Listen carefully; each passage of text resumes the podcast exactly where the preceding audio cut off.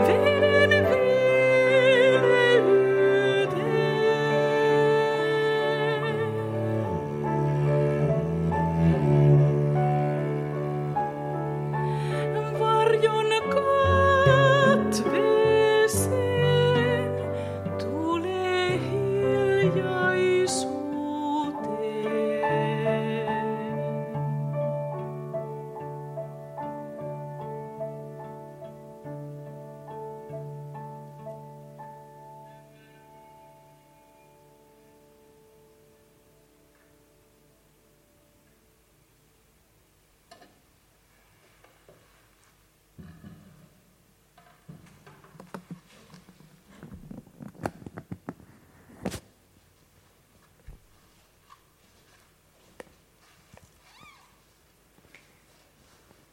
Tervetuloa, hyvät ihmiset, hyvän toivon kappeliin Helsingin Jätkäsaaressa. Meidän Sanat ja henki keskustelusarja on kääntynyt jo elokuulle. Ja tota, tänään meillä on ää, itselleni hyvin erityiset vieraat tässä keskusteluillassa. Ää, säveltäjä, kanttori Sirkku Rintämäki ja kirjailija toimittaja Kaisa Raittila, joiden ää, yhteistyön hedelmiä tänään kuullaan musiikin muodossa. Aloitimme illan siis kappaleella Puiden siimekseen. Toivottavasti olette löytäneet sanat ja niistä monisteista, jotka on jaettu penkeille.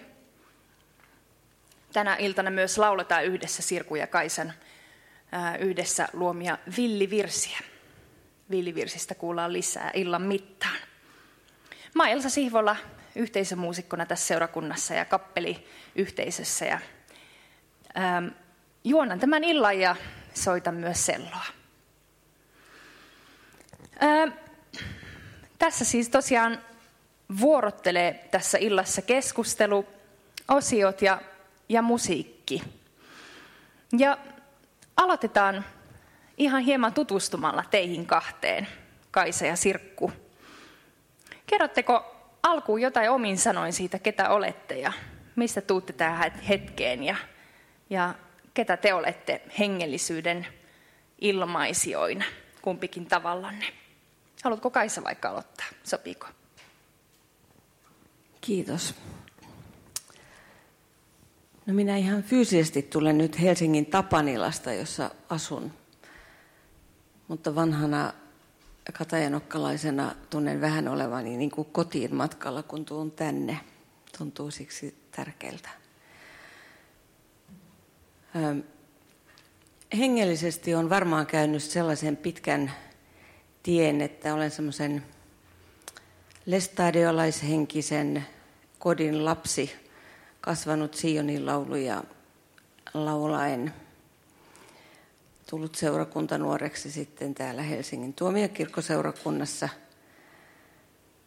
ja kokenut myös monenlaisia jyrkän ja ahtaankin ajattelun kausia, joissa varmaan ahtain ja jyrkin olen ollut itseäni kohtaan. Koen, että mun elämän avautuminen on ollut eniten avautumista sellaiseen vapauteen, joka koskee myös minua. Että mä on jotenkin, mun, ehkä mun ajattelu on muuttunut vuosien varrella avarammaksi, mutta musta tuntuu, että tärkeää on se, että mun olemiseeni on tullut armoa.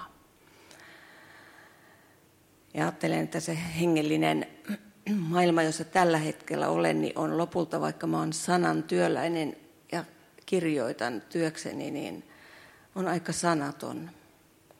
Ja jollain tavalla se näkyy myös siinä, mitä me Sirkun kanssa on yhdessä tehty. Oikein ihanaa elokuista iltaa teille kaikille minunkin puolesta. Olen siis Sirkku Rintamäki ja, ja Kannelmäen seurakunnassa on ollut kanttorina pikkulikasta saakka, niin kuin joskus sanon, ja asun Espoossa. Ja jotenkin niin kuin on löytänyt itseni löytöretkeltä virren sieluun. Jo, jokunen vuosi sitten oli sellainen olo, että, että, että on joku semmoinen kutsu jonnekin syvemmälle avaamaan siipiä ja katsoa, että voisiko niillä lentää vähän erilaisia reittejä. Ja sitä ennen jo oltiin kohdattu Kaisan kanssa ja oli alkanut syntyä jotakin.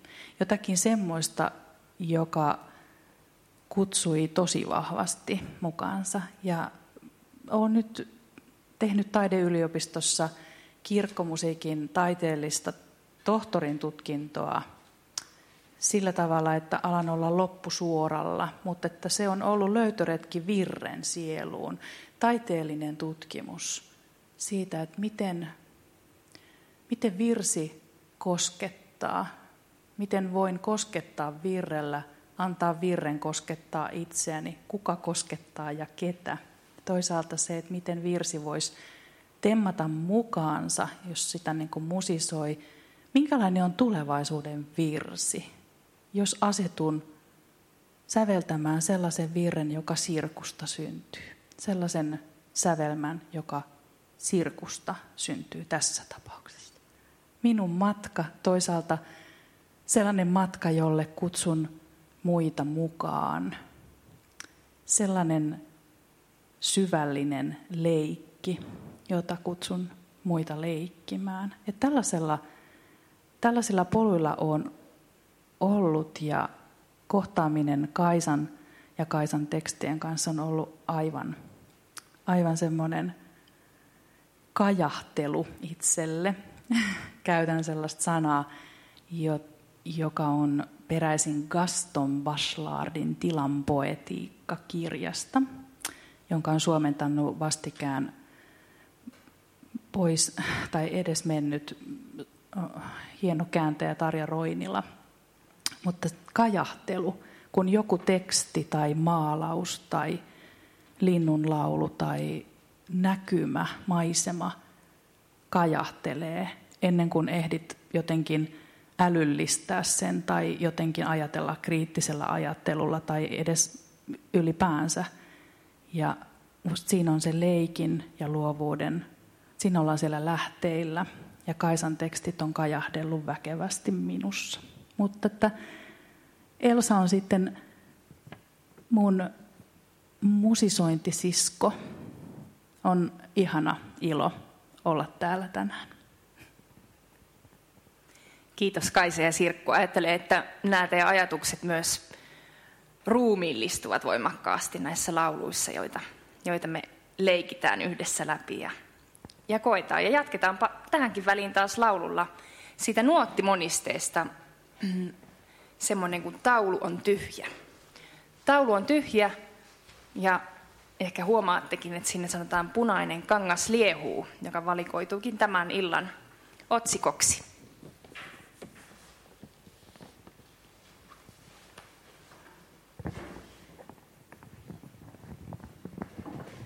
Tämä taulu on tyhjän itse asiassa äh, mun riihikirkkohymnini. Kerrotaan kohta varmaan lisääkin siitä, missä me ollaan Kaisan kanssa ekan kerran kohdattu, mutta tämä on syntynyt Orivedellä päiväkummun kurssikeskuksen riihikirkossa. Kaisan pääsiäisvirsi.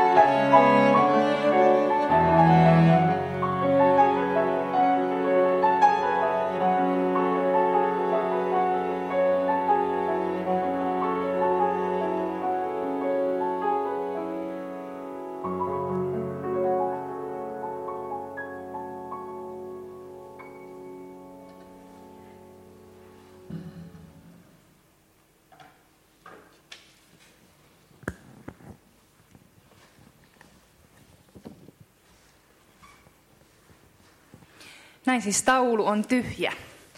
Pääsiäisvirsi sellaiseksi tarkoitettu, kuten Sirkku tuossa mainitsi.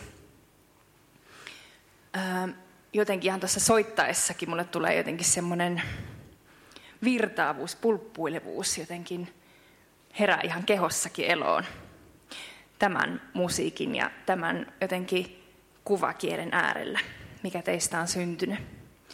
Voidaan hetken kuluttua puhua siitäkin, että ää, ää, miten se jotenkin asettuu tähän meidän virsitraditioon. Onko tämä jotain vähemmän tyypillistä virrelle tai sille, miksi me ollaan totuttu virta ajattelemaan. Mutta lähdetään kuitenkin ehkä vähän taaempaa liikkeelle.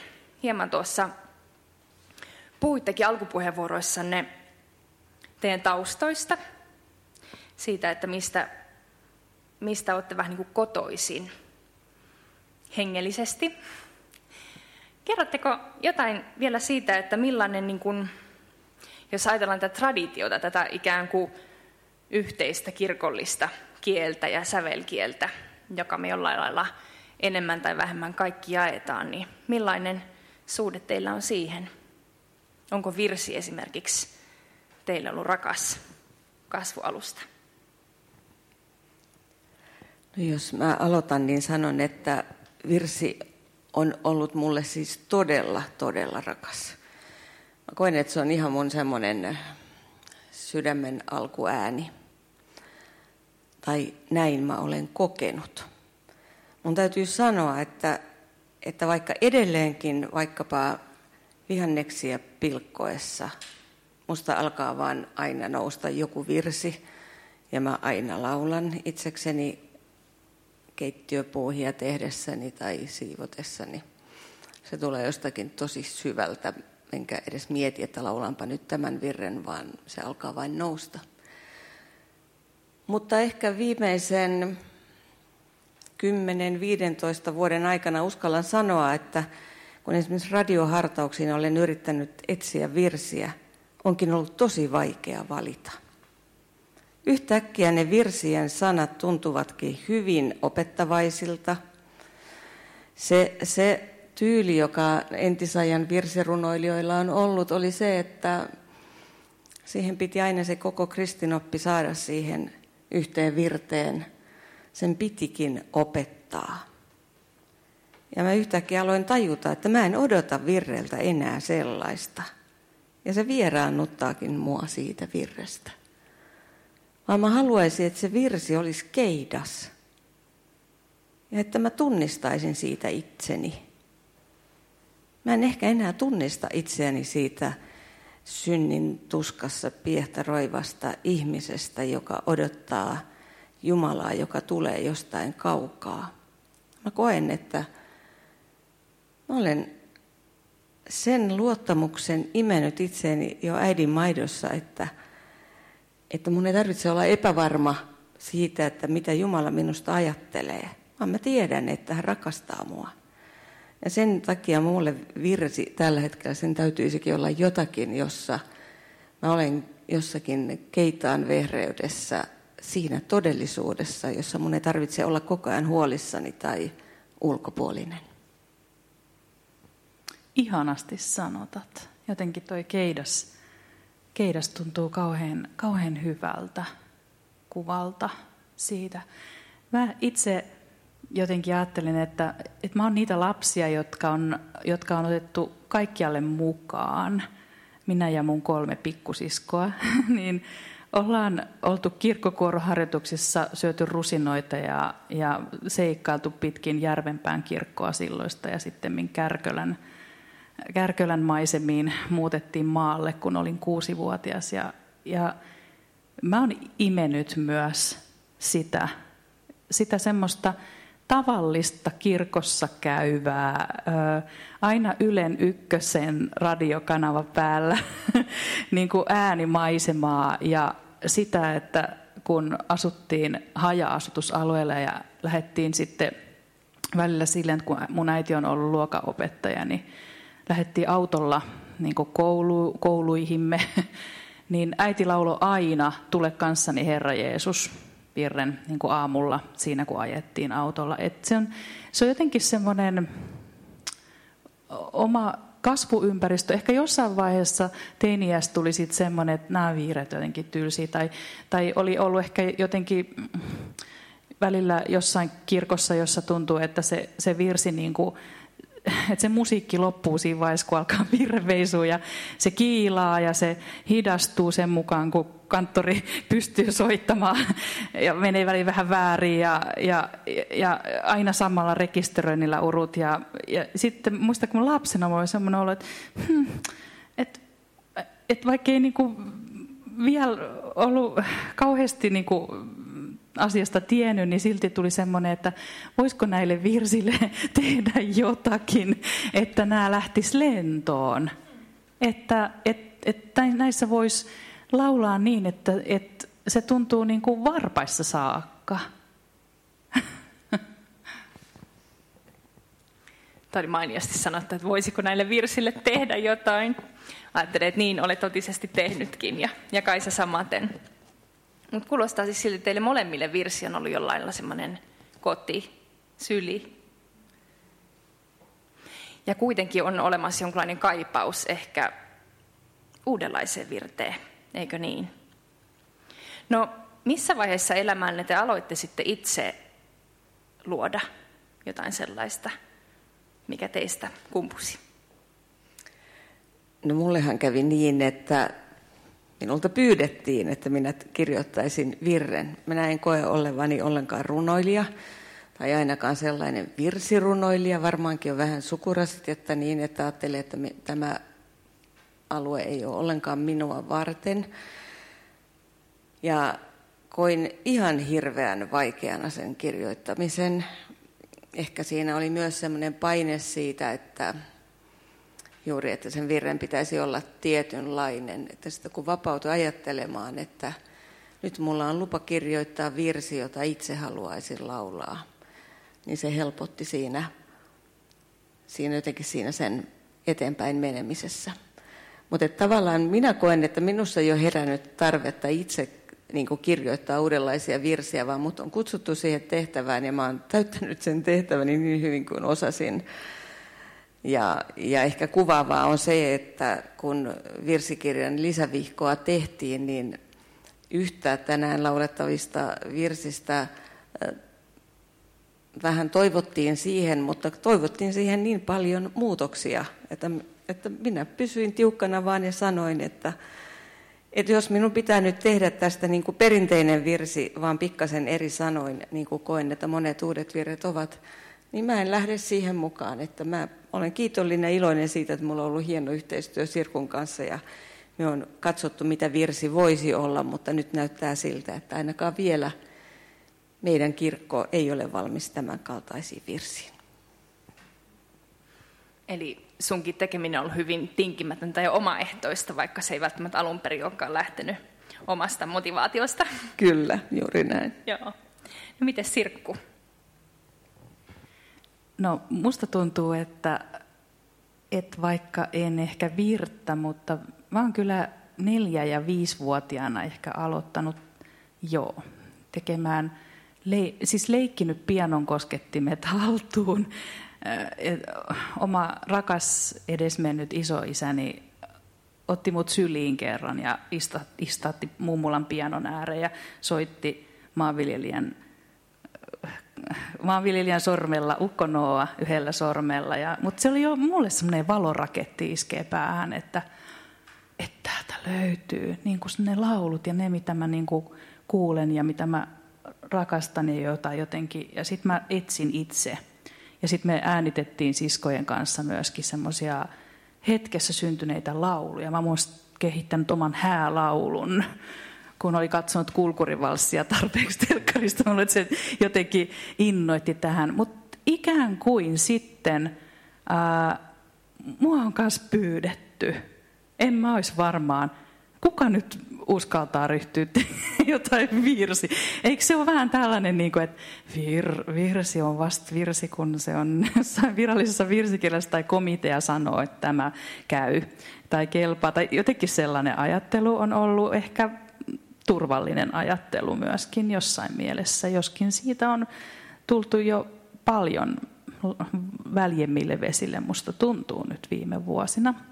Mutta mä oon kiitollinen Juhani Haapasalolle, rakkaalle opettajalleni tuolla Sibelius Akatemiassa, jossa olen siis kanttoriksi opiskellut. Ja Juhani on ollut semmoinen, joka on aina uskonut jotenkin ja, ja niin kuin ehdottanut, että mitä jos sä tota ja tälleen. Ja, ja sitten tämä tosiaan tämä Päiväkummussa lähetysseuran kurssikeskuksessa siellä Orivedellä.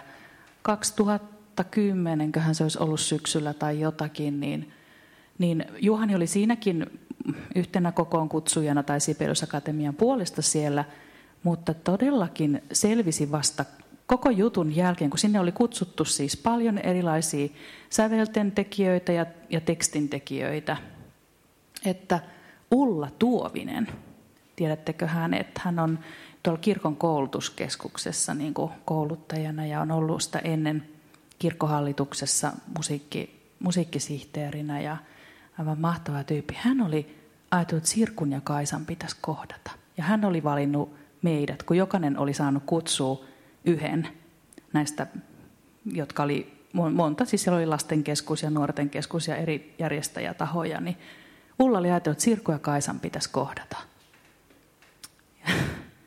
Ja sitten se, se on jännä, ei, ei me tiedetty siitä. Mutta kun mä näin Kaisan tekstit ja sitten jotenkin se, se vaan niin kuin lähti, niin tämä on semmoinen meidän, meidän, mun mielestä sellainen kuin ihme, mikä tapahtui. Ja toisaalta semmoinen, että mulla oli semmoinen olo, kun mä menen sinne, että en, en mä ole ikinä tehnyt mitään yhteislaulua. Että Juhani on pyytänyt mut proprium-musiikkia säveltämään, niin kuin lähinnä kuorokappaleita ja tällaisia olen tehnyt niin kuin Jumalan palvelusmusiikkia kyllä ja näin mutta mut niinku yhteislaulu tai virsiä, mitä näin. Ja sitten kuitenkin, kun niitä alkoi tekemään, tuli se sellainen olo, että Kenenkään ei tarvitse tykätä näistä. Se oli mulle ihmeellinen kokemus, koska mulla on se joku semmoinen, että voi kun ihmiset nyt tykkäis mun jutuista. Niin kuin meissä kaikissa tietenkin varmaan semmoinen. Mutta sitten tuli semmoinen jännä, syvä ilo, kun niitä teki ja katsoi niitä Kaisan tekstejä. Mä en edes yrittänyt ymmärtää mitään, vaan se kajahteli mussa. Ja, ja, ja mä alan soittaa tapailemaan ja syntyy jotain ja musta tuntuu, että mä oon aivan onnellinen, vaikka mä itse vaan näitä laulaisin. Mutta sitten aika moni on niistä myös tykännyt sitten, joka on ollut tosi jännää. Hei, mä haluaisin tähän vaan sanoa sen aivan käsittämättömän hetken. Nyt kun me laulettiin, tämä taulu on tyhjä tässä. Vähän vaikea sävelmä ehkä näin äkkiseltään laulaa sirkku, mutta siis niin jumalaisen kaunis. No, tota, kun mä jätin ne teksti, niin mä en enää muista, että pantiinko niitä tekstejä. Annanko mä ne suoraan sulle, mutta sitten siellä oli semmoistakin, että siellä pantiin niinku tekstejä semmoiselle taululle ja sieltä sai poimia niitä, että mä haluan tehdä tätä, että ne säveltäjät kävi sieltä poimimassa ja, ja, tota, ja sitten vetäytyi työskentelemään, siis kurssikeskuksessa, jossa itse on tottunut, että viisi kertaa päivässä syödään ja muuta ei paljon kerätä siinä välissä ja mutta sitten tuli se hetki, jolloin siis siinä hämärässä suuressa salissa päiväkummussa, jossa oli vain suuri, tuntu, että siellä on vain niin kuin se sirkku, jota mä en oikein tunne, ja siellä on se suuri flyygeli, ja Sirkku sanoi, että haluatko tulla vähän kuuntelemaan. Ja sitten se, miten se alkaa helistää se flyygeli, että sen takia mä en oikein pysty oikein kunnolla tätä koskaan laulamaan, koska mua vieläkin itkettää se muisto, joka oli siitä tilanteesta, joka oli aivan käsittämätön. Että musta jotenkin tuntuu, että joku on säveltänyt mun sielun. Siis joku sellainen aivan, aivan käsittämätön tunne, että, että kun ei itse niin kuin löydä sä, säveliä. Että, että miten mä vaan sanon, että tämä on niin kuin esimerkki yhteistyöstä. Musta kaikkien ei tarvitse kirjoa, kirjoittaa virta tai säveltää sitä, vaan että mitä voi olla yhdessä tekeminen silloin, kun toinen ikään kuin, niin kuin en tiedä miten mä sen sanoisin, mutta joka ikään kuin luo loppuun sen, minkä mä aloitin. Jotenkin aivan niin kuin käsittämätön tunne. Ihan mun elämäni syvimpiä, ihmeellisimpiä kokemuksia oli se hetki siellä päiväkummun salissa. Mä muistan sen hetken myös ja, ja tiedättekö tämä ihan ensimmäinen puiden siimekseen, mikä me ihan siinä alussa Elsan kanssa laulettiin, niin, niin sepä oli sellainen, että kun siellä oli meillä sitten myös inspiraattoreina, muun muassa Jaakko Löytty kävi siellä pitämässä tämmöisen, että hän kertoo omasta, omasta taiteellisesta työstään, niin hän puhui näistä senegalilaistyyppisistä sävelmistään, mitä hänellä on aika paljon, mitkä on kahdella soinnulla, semmoisia tavallaan hirveän vangitsevia, meditatiivisia tämmöisiä. Ja sitten sit mä niin kuin innostuin kokeilemaan. Jotkut siellä teki niin kuin sävelmiä ja sitten joku taas tekstintekijä otti ja teki niihin sanat. Niin mulle oli kanssa se, että Kaisa halusi koittaa tehdä sanat sävelmään, jossa niitä ei vielä ollut. Mä en ole koskaan tehnyt sen jälkeenkään. Se olisi ihana taas jossain vaiheessa kokeilla. Mutta mä tein tämän sävelmän ensin. Kaisa otti sen ja kirjoitti nämä sanat siihen. Ja sitten kun mä näin nämä sanat, niin se oli myös mulla semmoinen, että sä tavoitit jotenkin, tai veit sen jonnekin semmoiseen ulottuvuuteen, joka jollain tavalla tuntui ihan uskomattoman niin kuin upealta. Että jotenkin se kohtaamisen merkitys niin kuin silleen, ja, ja jotenkin niin tämmöistä kiitollisuutta ollaan saatu kyllä kokea. Ja täytyy sanoa, että teidän musiikin sen yhteispelin kuuntelijana ja soittajanakin, niin tämä kyllä välittyy. Mä sanoisin jotenkin tuossa ennen, ennen tätä tilaisuuttakin, kun juteltiin, että ikään kuin kuitenkin hengittäisitte samaan tahtiin. Jotenkin siinä, siinä ei ole mitään semmoista, niin kuin, jotenkin se vaan sulautuu yhteen. Ja niin ei aina ole musta kaikkien laulujen ja tekstien kohdalla. Ja jotenkin tämä tota, on mullekin jotenkin vähän tämä teidän kohtaaminen tärkeät sikäli, että mä oon vähän niin kuin fanittaa teitä molempia niin kuin jo pitkään, varmaan ennen kuin te olette edes toisenne niin kuin kohdanneet. Ja sitten jotenkin muistan, että olin soittamassa semmoisessa yhteiskonsertissa, joka oli varmaan ensimmäinen laatua, missä nämä teidän yhteislaulut sitten soitettiin. Tässä välissä muuten muistutan, että jos teilläkin, teilläkin hyvä yleisö niin herää kysymyksiä Kaisalle tai Sirkulle, niin, niin pian tulee mahdollisuus niitäkin esittää. Mutta jospa tähän väliin taas lauletaan, ja toki jos haluatte kommentoida näitä lauluja myös tekijöinä, niin tehkää niin, mutta ää, seuraavaksi kuunneltaisiin Sirkun esittämänä Siintelisit silmilleni, ja se löytyy tekstinä teillä toisesta monisteesta. Tämä Siintelisit silmilleni on itselleni tosi herkkä laulu. Mä oon sitten omistanut tämän tosi rakkaalle ystävälleni Suville, joka taisteli kahdeksan vuotta pahaa syöpää syö, syövän kanssa ja hän menehtyi viime syksynä. Ja, ja tämä laulu oli semmoinen, että mä sain vielä viestittää sen hänelle edellisenä iltana ja sitten lauloin hänen hautajaisissaan sen myös, mutta koitan laulaa sen nyt. Tämä on mulle rakkaan säveltäjän Arvo Pärtin musiikin ehkä semmoinen inspiroima. Voit kuulostella, jos tunnet Pärtin musiikki, että kuuluuko tässä jotain kaikuja.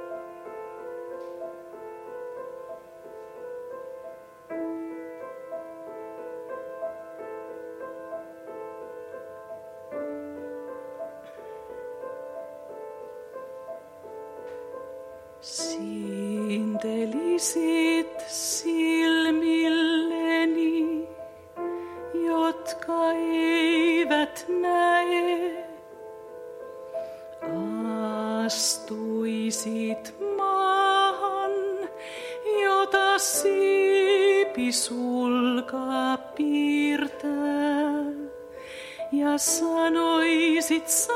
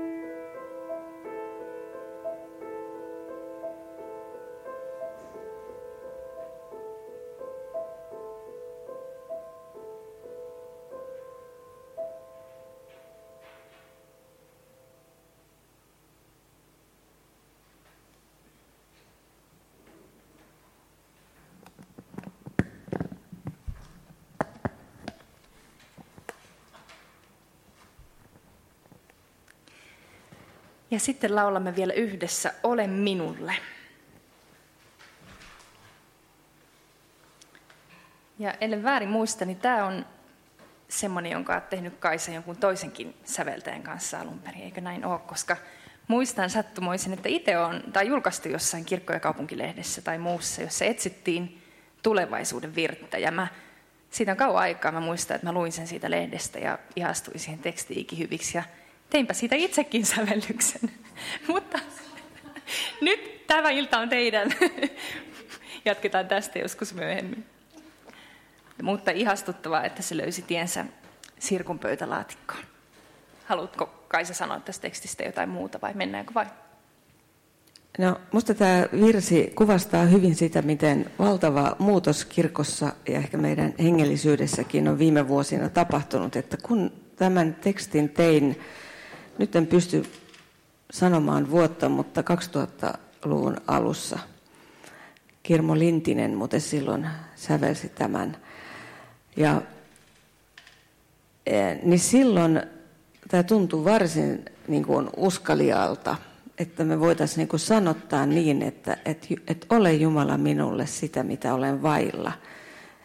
Että silloin vielä oli tosi voimakkaasti sellainen ajatus, että Jumala on Jumala ja ihmisen tarpeet on yhdentekeviä, että Jumala sieltä niin kuin jotenkin siitä omasta persoonastaan käsin lähtee määrittämään ihmistä, mutta ei toisinpäin, että ikään kuin Jumala ei voisi vastata meidän syvimpiin tarpeisiin. Tässä meidän ajattelu on muuttunut paljon. Ja tämän tekstin nämä värit jotenkin oli aivan, aivan huikeet, miten, miten Kaisa olet nämä, nämä sanoittanut. Ja mä koitin löytää sellaisia sointumaailmoja, harmonioita, jotka mulla assosioituisi siihen väriin, niin kuin valkoinen, punainen ja sininen ja nämä tähän soinnutukseen.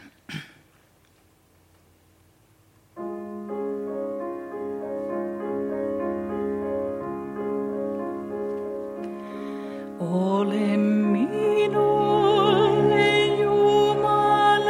Jumala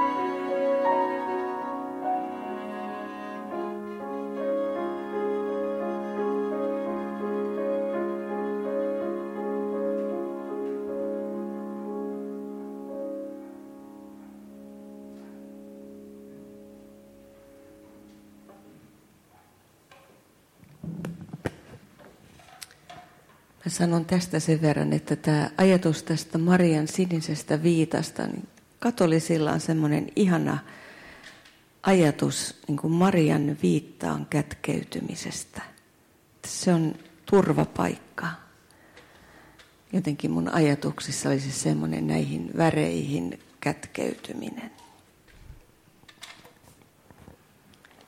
Onpa ihan, ihan, ihana ajatus tosiaan. Usein kaipaan jotenkin vielä rikkaampaa semmoista symbolikieltä tähän meidän luterilaisuuteemme. Ja myös jotenkin feminiinistä sellaista. Me jo ähm, päästiin hyvin vauhti villivirsissä ja, ja tota, tuli semmoinenkin ajatus tuosta, mitä aiemmin sanoitte, että varmaan onkin oikeastaan niin, että harva ää, virsi on niin kuin alun perin sävennyt, nyt, nytpä istun alas ja teen virren. Mä luulen, että se on varmaan aika harvinaista ollut, että ne on kyllä varmaan kuitenkin aika hitaasti vakiinnuttaneet paikkaansa näihin kokoelmiin. Ja tota, täytyy sanoa, että itsellänikin on totuttelemista, että jokin, jokin tota ripari veisuksi mieltämäni on nyt löytänyt paikkaansa meidän virsikirjasta. Yhtäkkiä sitä pitäisikin jotenkin ajatella virtenä. Mutta niin, virsi ähm, elää ja uudistuu ja varmasti hyvä niin. Äh, mutta kertokaa vielä, että mitä nyt on sitten villivirsi? Voiko virsi olla villi? No, no tämä nimitys, jotenkin se pulpahti tai tuli, tuli, tuli mulla syksyllä 2015 tämän opiskelutaipaleen alkupuolella, kun olin, olin valmistelemassa toista jatkotutkintokonserttia, joka oli tarkoitus olla just omia ja muiden tekemiä ihan uusia virsiä. Ja sitten mä rupesin jostakin miettiä, että kun on niin kuin villiyrttejä ja villihevosia, ja, niin kuin, että jos, jos näitä voisi kutsua sitten ainakin niin kuin villivirsiksi, vähän, vähän niin kuin siinä, sillä ajatuksella.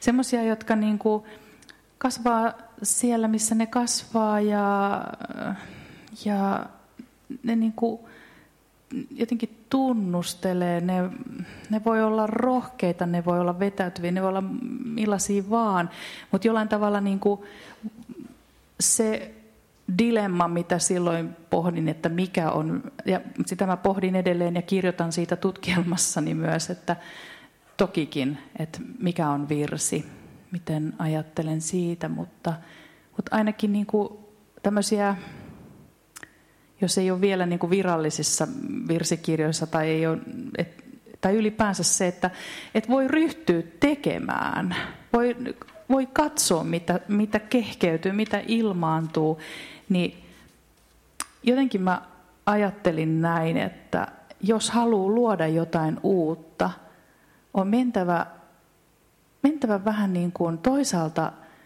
kuulostelemaan juuria – minkälaisia virrejuuria. Sitten mä huomasin, että mulle ehkä ne juuret, juurakot, joista nyt sitten versoo jotakin, niin ne liittyy aika paljon tämmöiseen, että virren voi ottaa omaksi. Sille voi tehdä omanlaisensa sävelmän kansanveisuun. Se, että kansan suussa syntyi näitä variantteja. Vaikka en ole kansan muusikko, niin mä oon löytänyt itse, itseni heidän paristaan. Ja se on ollut hirveän antoisaa myöskin. Mutta mut siellä on tavallaan se estetiikka. Kaikki luo omaa musiikkia. Ja, ja niin kuin niiden ähm, niin kuin tavallaan sillä leikin asenteella, sillä mielikuvituksen, että et mitenköhän, mitenköhän se äh, Rasisen pappa veisasi keinutuolissa äh, näin, ja niitä on niin tutkittukin, mutta jollain tavalla siihen liittyy se, että et ihminen voi ottaa virren niin omaksi, että laulaa sitä just silleen kuin laulaa, tai, tai luo, luo siinä samalla. Kun mun mielestä virsi luodaan joka kerta uudelleen, kun se musisoidaan. Ei ole kahta samanlaista. musisointikerta, niin tästä se villiys ehkä kanssa sitten. Mutta ei villi, siis voi olla ihan tosi villi silleenkin, että, että menee ihan sinne rajoille. Että jos niinku, ihan tarkoituksellisesti, että mikä se sitten on. Jos joka sukupolvella on kuitenkin oikeus ja jopa velvollisuus ää, luoda oman aikansa virret, jotta virsi ei kuole, jotta virsi, virren luominen ei kuole, jotta virren niin kuin uusien virsien syntyminen ei jotenkin tyrehdy siihen, että, että kukaan ei uskalla ryhtyä siihen, kun se tuntuu jotenkin niin jossain tuolla olevalta asialta. Kun virrehän pitäisi olla meidän kaikkien juttu. Mutta villiydessä on siis myös se etu, että, että se oikeasti siis menee mihin tahtoo. Siis se on musta, se, se on musta sen, niin se semmoinen, että se, sitä ei pitele mikään. Kun me ajatellaan esimerkiksi hengellistä laulua, jollaisia me kaikki kuitenkin rakastetaan laulaa ja joita meidän kirkoissa ja erilaisissa seurakuntailloissa lauluta, lauletaan muitakin kuin nyt nuoren seurakunnan veisuja tai Tuomas laulia tai virsiä, niin lauletaan myös niin kuin ikään kuin, että on semmoinen hengellisen laulun ajatus, joka yleensä on semmoinen, että me ensinnäkin osataan niiden sanat ulkoa ja on laulettu niitä kauan ja niitä, niitä rakastetaan oikeastaan sen toiston takia. Mutta mä ajattelen, että tässä villiydessä on myös jokin sellainen jatkuva odottamattomuus, joka luo siihen sen, että se voikin olla jotakin, että tämmöistä mä en ole ikinä kuullut. Tai mä en edes ymmärtänyt, mitä toi sanoo tässä. Tai, tai tämä sävelmä on liian vaikea, mutta vaan kuuntelee jotenkin, jotenkin niin kuin ikään kuin jotain maagista Siinä on jotakin siis sellaista, jota, jota ei voi pidätellä, joka vaan tulee. Joo, pidättelemättömyys on hyvä sana myös, myös näissä teidän lauluissanne. No, voiko siitä jotain kertoa, että millainen prosessi tämmöinen, olkoon sitten villivirren luominen oikein on? Mi- miten se lähtee liikkeelle? Istutteko alas ja ryhdytte tekemään vai? Visusti oltiin omissa kammioissamme. Ei katseltukaan toisiamme eikä ei mitään. Ja mulle kirjoittaminen on niin vaikeata, että mä en missään tapauksessa edes kirjoittanut läheskään, mä jotain kirjoitin siellä päiväkummossa, mutta esimerkiksi tänään laulettuja virsiä mä oon kirjoittanut kyllä niitä tekstejä, ainakin aiheita kotona, ja se on tuskallista ja ahdistavaa. Ja voin sanoa ihan niin kuin konkreettisesti on tosi ahdistavaa, kun jokaisen säkeen pitää olla rakentunut samalla tavalla jokaisen säkeistössä. Että mä ihastelen näitä helposti riimitteleviä ihmisiä, jotka, joilta vaan tupsahtelee niitä riimejä ja ne näyttää siltä, että se on syntynyt heiltä helposti. Mutta kun mulla oli jotenkin ihan hirma, olin niin tinkimätön itseäni äh, kohtaan siinä, että mun on sanottava uudella tavalla ja mä haluan sanoa sen nyt jollain semmoisella. Mä haluan antaa sille kristilliselle uskolleni semmoisen sanotuksen, jonka takana mä voin seistä ja jota mä en häpeä tai jota mä en pidä vuosisatoja vanhana tai jota mä en pidä itselleni kuluneena, vaan että se on mulle tuore, niin se vaati siis päivien, viikkojen ponnistelun, että olin tyytyväinen, mitä se oli. Että se ajatus, että Sirkku istuu päiväkummossa flygelin ääreen ja hetken kuluttua kutsuu minut kuuntelemaan tuota käsittämätöntä musisointiaan, niin tasan ei käynyt meillä onnenlahjat. Ja kun kuvailit Kaisa tuota prosessia, niin tulee mieleen, että se on myös hyvin syvällistä teologista työskentelyä, mitä olet tehnyt tämän sanottamisen myötä. Että Joo, miettimään perinpohjiin, että mitä, että millainen se Jumala todellakin on, ellei sitten sellainen, sellainen kun tuota, olit niissä vanhoissa virsissä esimerkiksi havainnut. Että tota, no, niin siinä on hirveän monta tasoa ja olet ollut kyllä tienraivaaja siinäkin mielessä. Että me muut voidaan näitä lukea ja kuulla ja, ja niin kuin jotenkin löytää itsemme ja Jumalakuvamme ja hämmästyä. No, äh, Sirkku, sä oot puhunut tänä iltana leikistä ja siitä, että sulle musiikin tekeminen on leikkiä. Myös se yhdessä laulaminen, yhteinen virren läpieläminen on leikkiä. Haluatko laajentaa vielä tätä ajatusta? Mä ajattelen leikin pyhänä asiana.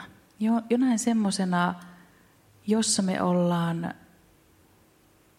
me ollaan Jumalan luomina, Jumalan kuvina leikkiviä ihmisiä.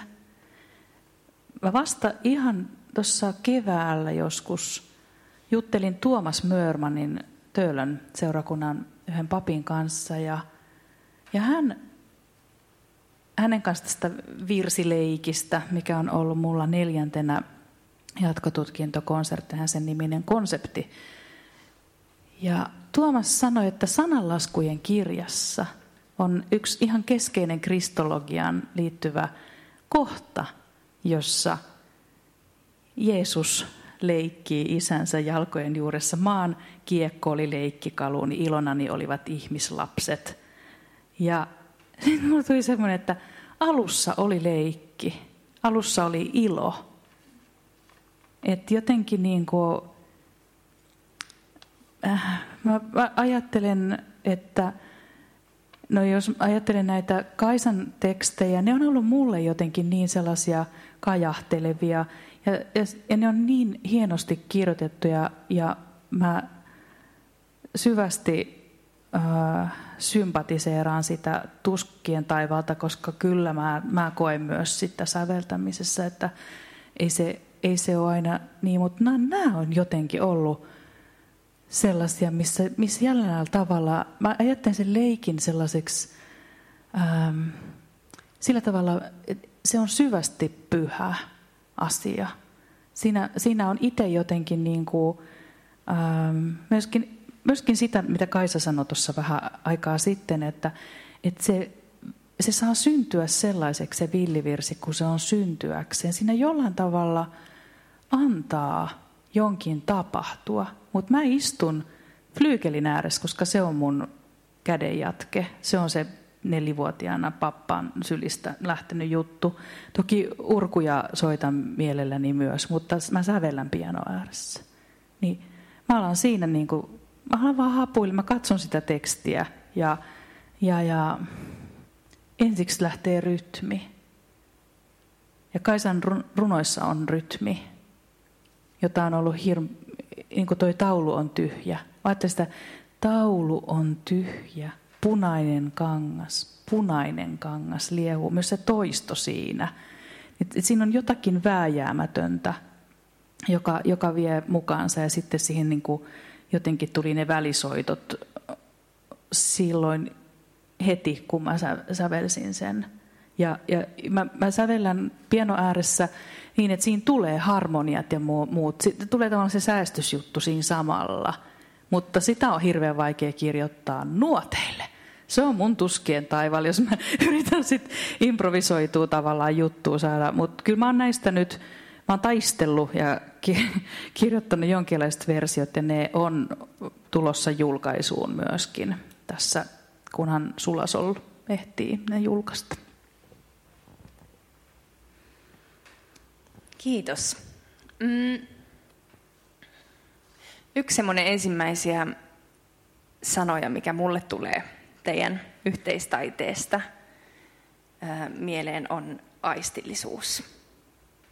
Kuten kuvasinkin, niin, ja ehkä se näkyykin, musta todennäköisesti näkyykin, kun mä soitan, mutta tämä jotenkin nimenomaan se rytmi jotenkin tempaa mut mukaan. Se mä tunnen tosi kokonaisvaltaisesti leikkiväni mm, näiden virsien äärellä. Ja, tota, ja toki Kaisan teksteissä myös. Ää, se on hyvin, hyvin aistillista se kieli, jota kirjoitat. No miten tota, mitä ajattelette tai oletteko ajatellut jotenkin tämän, tätä meidän virsi, meidän virsikulttuuria ja, ja jotenkin, onko tämä aistillisuus oikeastaan semmoista jotain uutta, mitä juuri te tuotte tullessanne? No, mä sanoisin tuohon ihan, että, että mulle oli suuri semmoinen valaistumisen hetki, kun mä tajusin, että ne meidän vanhat, ihanat, rakkaat virret, joissa kilvoitellaan paljon, mä tajusin, että ne on parikymppisten viriilien nuorten miesten kirjoittamia tekstejä. Ne on siis nuoria miehiä, jotka on taistelleet oman seksuaalisuutensa kanssa.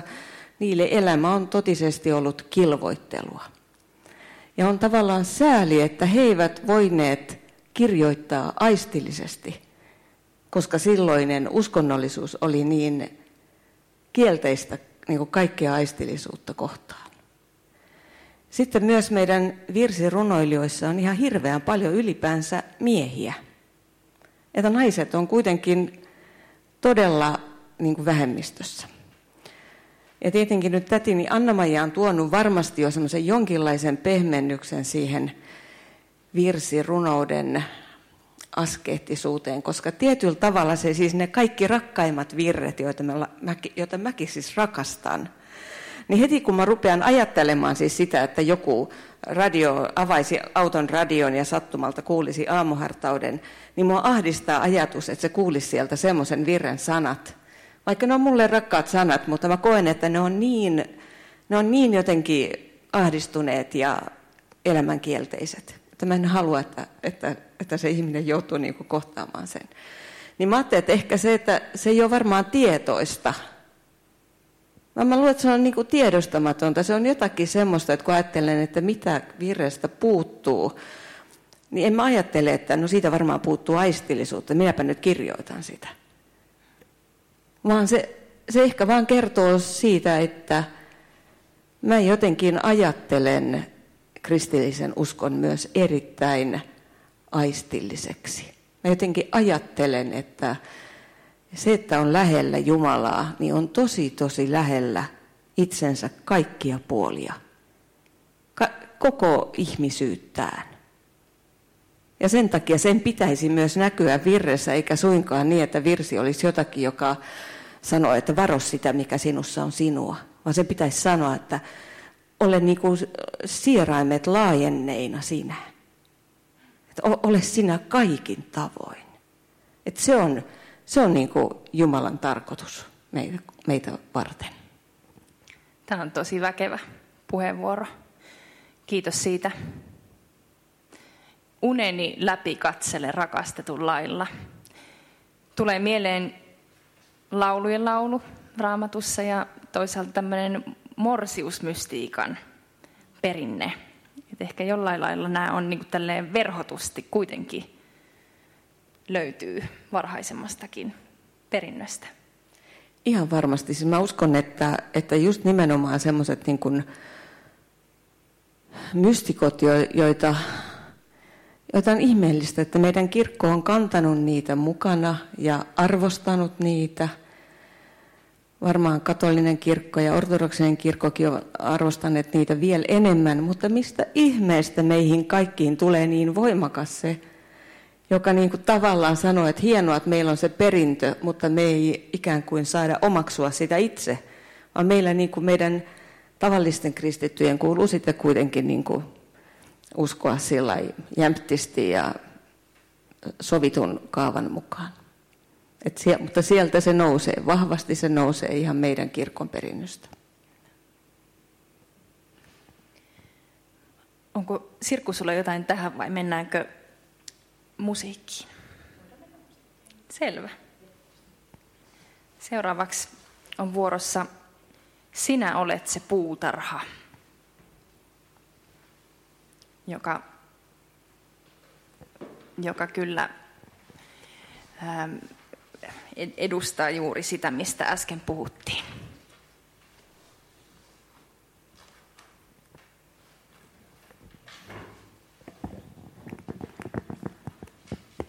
Ehkä mä sanon sen verran tuosta aistillisuudesta, että niin kuin sanoit, villivirsi menee sinne, mi- mihin se on mennäkseen, niin jotenkin mä ajattelen, ajattelen tätä, niin kuin miten mä musisoin virttä, niin on se sitten se hyvin perinteinen, hyvin rakas mullekin virsi, mistä en halua ottaa mitään pois enkä muuttaa mitään.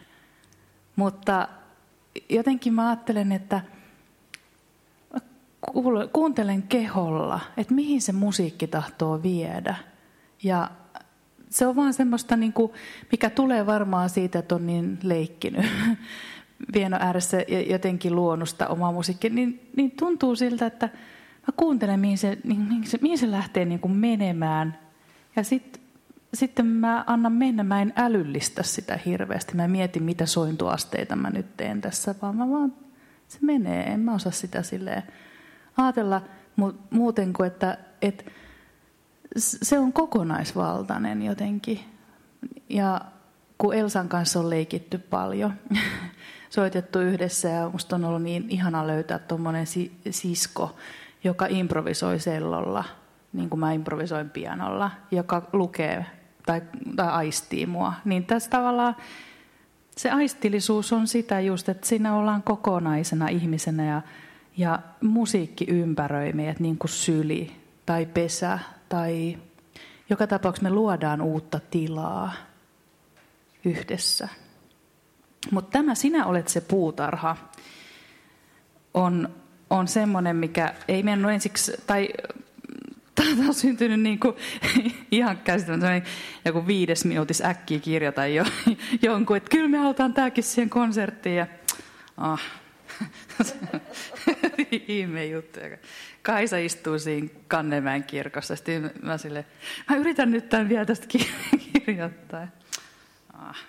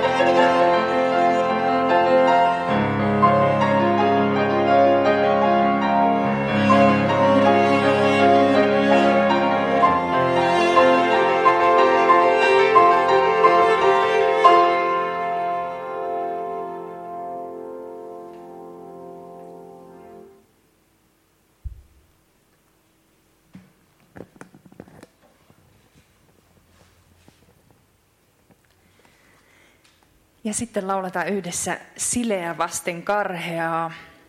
Sitä on täälläkin kappelissa mun johdollani ennen laula, ennenkin laulatettu. Ja tämä on kolminaisuusvirsi rakenteelta, eikö ookin?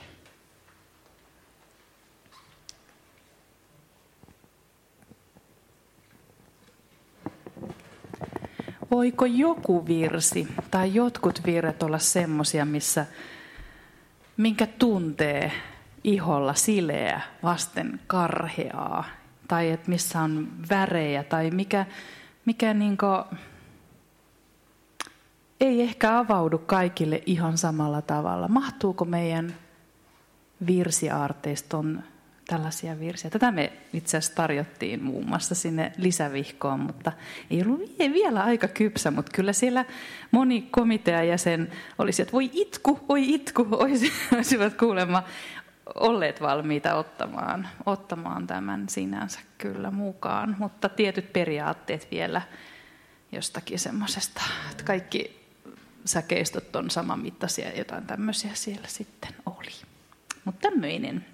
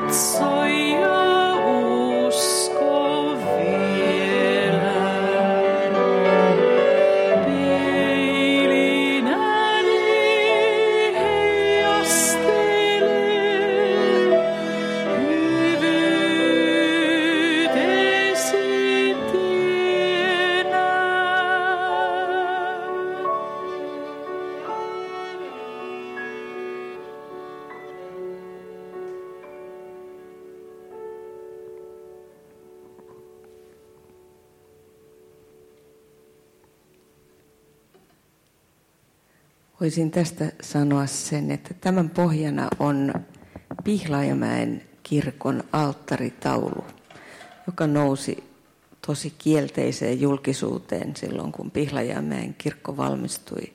Tapani Junno on tehnyt sinne siemenperunaksi tai piruksi nimitetyn alttaritaulun. Näin kansa on kauniisti sitä kuvannut, mutta, mutta siinä on erittäin, erittäin voimakas viesti siinä, miten maailma sen Kristuksen ympärillä on rosoinen ja louhikkoinen ja miten se Kristus on äärimmäisen sileäksi hiottu.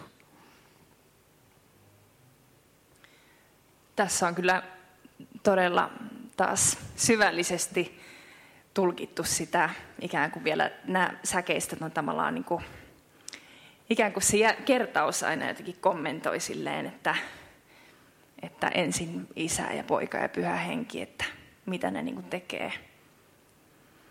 Tämä on, tämä on kyllä mestariteos tämäkin. Jos se ei vielä käynyt ilmi, niin tota, rakastan palavasti näitä kaikkia lauluja. Tota, jutellaanko vielä hetki ää, lyhyesti ää, tulevaisuud- nykyaista ja tulevaisuudesta ja hengellisen kielen ja sävelkielen tulevaisuudesta? Mitä ajattelette? Ähm, tunnistatteko ähm, meidän yhteiskunnassa tarvetta tai kysyntää tai kaipausta uskon, tämmöiselle likitulevalle uskonnolliselle kielelle tai sävelelle? No, mä luulen, että paremminkin kirkon pitäisi ottaa käyttöön jo olemassa oleva ihmisten kieli. Eikä ajatella, että pitäisi luoda uusi uskonnollinen tai kirkon kieli. Vaan pitäisi puhua asioista niin kuin ne on. Ja niin, että mikä on ihmisen kokemus itsestään. Kirkon ongelma on varmaan se, että, että sen pitää kelvata niin monille. Sen pitää niin kuin tavallaan laskea niin kuin jotenkin se sanomisen tapansa tietylle tasolle, jossa niin kuin mahdollisimman monenlaiset ihmiset voi tunnistaa, mitä puhutaan. Ja sitten meillä on se ikään kuin se korkea taiteen kieli, jota me ei enää mielletäkään, että se olisi niin kuin meidän uskonnon kieli. Vaikka mä itse jotenkin koen, että, että minulla kristittynä on oikeus kuulla evankeliumi omalla kielelläni. Ja kun mä koen, että minua eniten puhutteleva kieli on taiteen kieli. Ja mä uskon, että taiteen kieli voi myös puhutella ihan ketä tahansa riippumatta siitä, ymmärtääkö hän sitä taiteen lajia. Kun se vaan puhuu hänestä. Jos te mietitte esimerkiksi, että mikä on teidän vaikka kolme lempilaulua, niin mitä todennäköisimmin siellä ei ole joukossa Mahtipontinen Jumala ompi linnamme, tai siellä ei ole joukossa jokin opettavainen kolminaisuusvirsi, vaikka nyt tämä mun virtenikin sellainen on. Mutta todennäköisesti ne kolme teidän rakkaintanne on sellaisia, joissa on mittasuhteet, on pieni ja haavoittunut tai kolhuinen ja on joku suuri ja turvallinen, joku, joka sulkee suojaansa. Ja on joku, jossa te tunnistatte oman elämänne. Te tajuatte, että tämä puhuu minusta tämä laulu tai virsi. Olkoon se iskemä tai mikä vaan, mutta tähän perustuu niiden suosio, että ne puhuu minusta – myös taiteen kielellä voi puhua niin, että ihminen ymmärtää, että nyt puhutaan minusta. Minä, joka en siis tunne musiikkia esimerkiksi kovin hyvin, ymmärrän Sirkun ensimmäisistä soinnuista, että tuo puhuu minusta, kun alkaa solista. Sirkulla on käsittä. Mä, mä en ymmärrä siis, miten hän soittaa, mutta että mä en ole kuule kenenkään muun soittavan samalla solinalla. Siis hän, hän, hän siis hänhän on ihan tämmöinen. Mä, mä haluaisin katsella, siis, mutta mä en näe sitä nyt täältäkään nähnyt, mutta on sellainen olo, että hän, hän vaan niin kuin panee sen soimaan, sen, jonka mä kuulen, jota mä kuulen soitettavan yleensä niin, että tank, tank, tank, tank, tank. Niin kuin tiedätte. Niin musta tuntuu, että Sirkulla, Sirkku ei tunnista semmoista otetta. Hän ei ehkä osaa edes soittaa niin. Voi olla. Sovitaan Sirkku. Mutta, mutta se, että, että se tavallaan se semmoinen, että tunnistaa, että tämä tämä puhuu minulle. Ja samoin kuvataide, jota mä en myöskään tunne kovin hyvin, niin mä saatan yhtäkkiä, joku kuva saattaa saada mut aivan pois tolaltani. Mutta ei ollenkaan kaikki kuvat, eikä ehkä taiteen hienoimmat kuvat, joita ehkä juuri nyt pitäisi ymmärtää. Niin voi olla, että ne ei puhuttele mua mitenkään. Mutta joku taas puhutteleekin tosi voimakkaasti. Kiitos taas tosi tarkkaa analyysiä. Sirkku. Niin, mulla tuli mieleen, että ehkä siksi tarvitaan monenlaisia virsiäkin. Jos ajatellaan, että, että meitä on niin, jokainen on ainutlaatuinen, jokainen ihminen. Ja, ja joillain meistä sykkii joku musiikki tai, tai koskettaa tai kajahtelen jonkun kuvan edessä, mutta en jonkun toisen. Joku toinen taas kajahtelee sen kuvan edessä.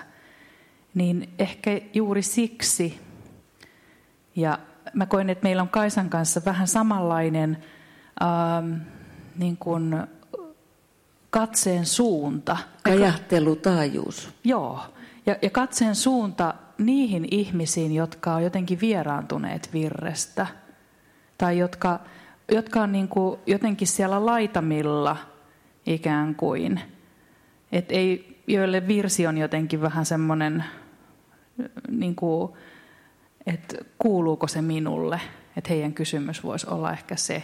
Eikä virren tarvi kuulua kaikille. Kaikkien virsien ei tarvi koskettaa kaikkia. Eikä, että tavallaan sellainen, sellainen leikki vie sen pakon pois ja jonkun sellaisen, semmoisen, niin kuin, että, että nyt pitää vaikka älyllisesti ymmärtää joku ennen kuin sä voit ikään kuin nauttia siitä. Eihän musiikkia voi ymmärtää älyllisesti oikeastaan. Voihan sen niin kuin palastella osiin ja tutkia kaikki, kaikki niin kuin kontrapunktit sieltä ja soinnutukset ja muut hienoudet, mutta ei siinä vielä ymmärretä musiikkia. Niin mä jotenkin mietin sitä, että se virren sisäinen olemus, se, sehän on sellainen, joka herättää meidän sielun kajahtelemaan. Ehkä kajahtelemaan kohti Jumalaa, kohti toista ihmistä, kajahtelemaan siinä, missä olet tarvimatta älyllisesti tietää, mille sä oikeastaan kajahtelet.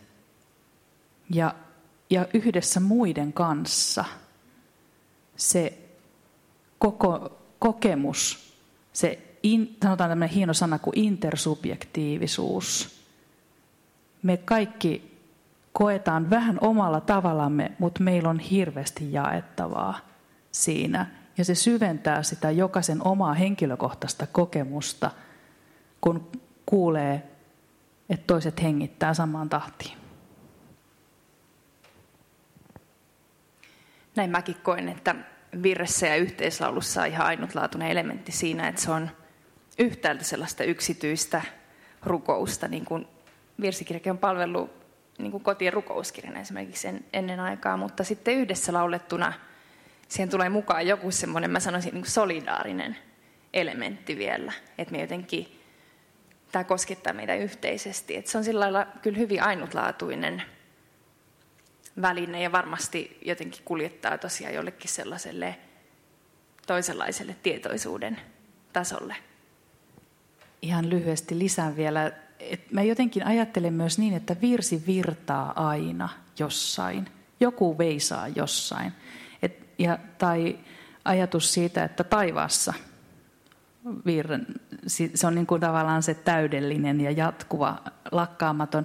Että jotenkin me, me samalla me ikään kuin liitytään siihen vir, virtaan, joka jo soi, joka, joka kannattelee meitä jotenkin, jos ajattelee sitä tälleen.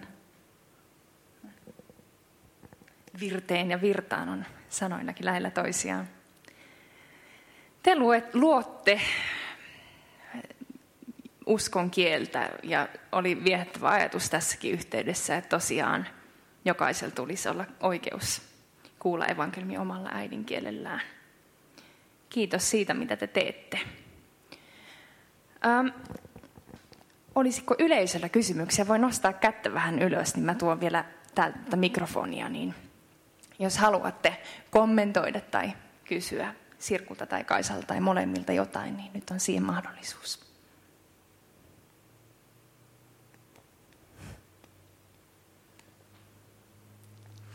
Onko teillä jotain, jotain tota vielä loppukaneetiksi mielessänne?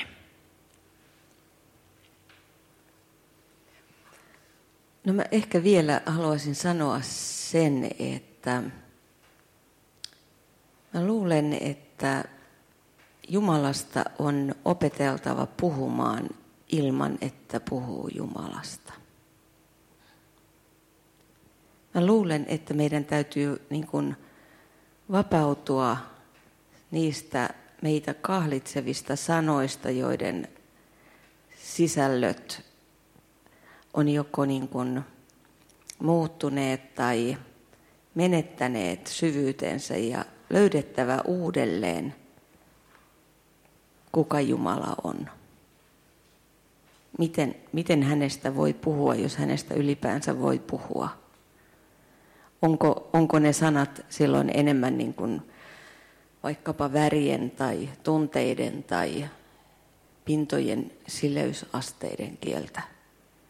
vai mitä, mikä on se tapa, jolla me sanotetaan Jumala, jotta hän ei jäisi niin kuin ihmisen hänestä luoman kielikuvan sisään jonnekin tavoittamattomiin. Kyllä. Ja, ja vielä mietin, että onko eroa siinäkin, että puhutaanko Jumalasta vai Jumalalle.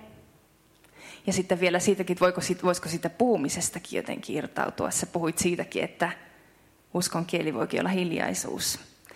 Ja, ja että voisiko sekin jotenkin siirtyä virteen. Mä ajattelen, että teidän töissä se on vähän siirtynytkin. Ajattelin mulla mielessäni tai korvissani vaikkapa se ensimmäinen tämän illan villivirsi puiden siimekseen.